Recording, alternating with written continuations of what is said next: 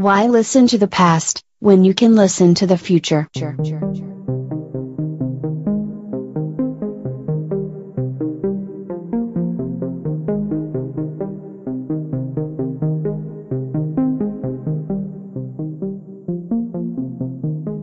Welcome to the Think Future podcast, broadcasting from deep in the heart of Silicon Valley, California.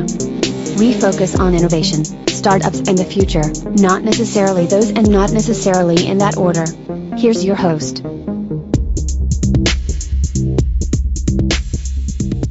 Good morning, everyone, and welcome to Think Future.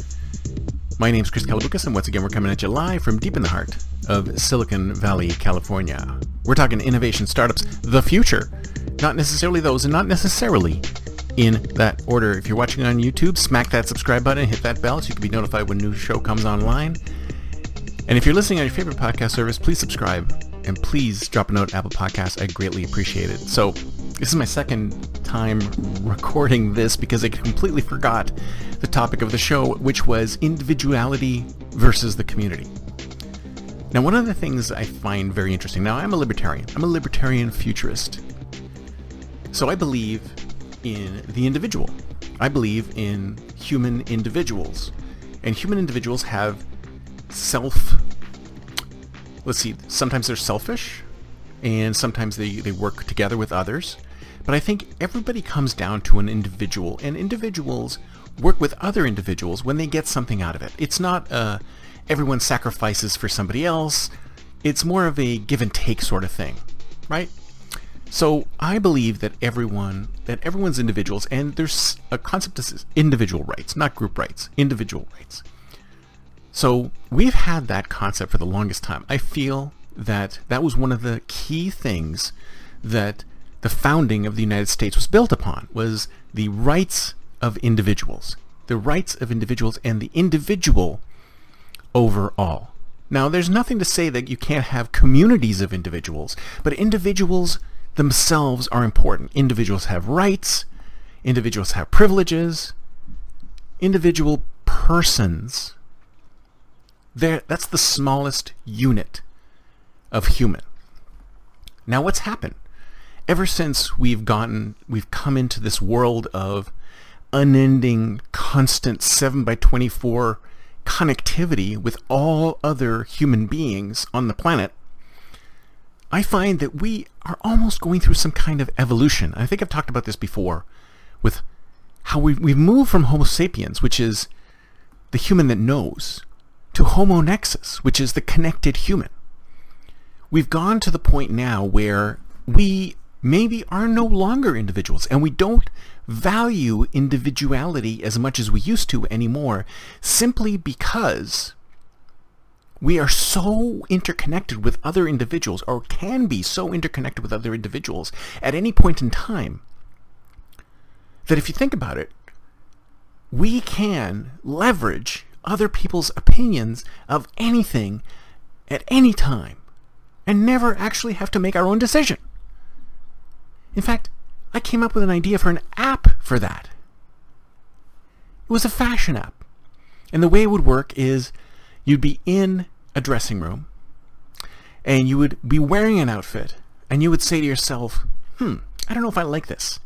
So what you do is you pull up your phone, you take a selfie, and you pop it into this app. And what the app does is that it sends it to all of your friends and gives them 30 seconds in which to thumbs up or thumbs down the app, the the uh, outfit, or make a comment. Actually, not or make a comment. They have to thumbs up, thumbs down, or and make a comment. Or they could make a comment or no comment. Maybe they just vote. And within 30 seconds, it tallies how many people voted up or down. And it'll show you on a little chart whether they approved of the outfit or didn't approve of the outfit and list the comments in case they say, well, you know, that top looks a little like this or like that, like that. And then if you decide to buy the outfit and wear the outfit, if it turns out that it's horrible, you can blame everybody.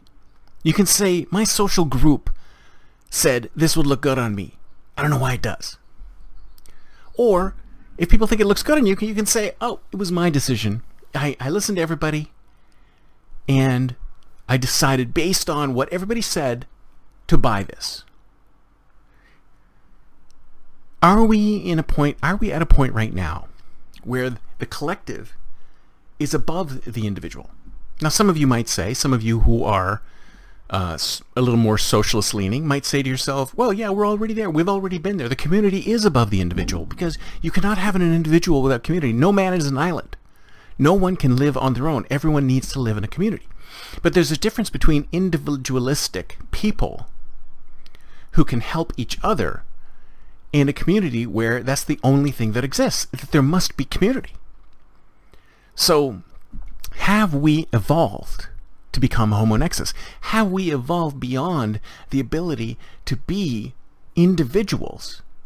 And now we are all interconnected.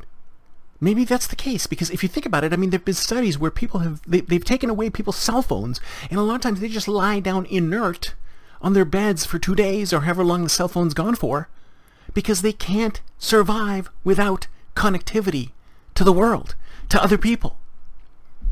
Are we already Homo nexus? Are we already become the Borg collective? I don't know. What do you think? Because if that's the case, if you think about it, that changes almost everything about marketing, about product development.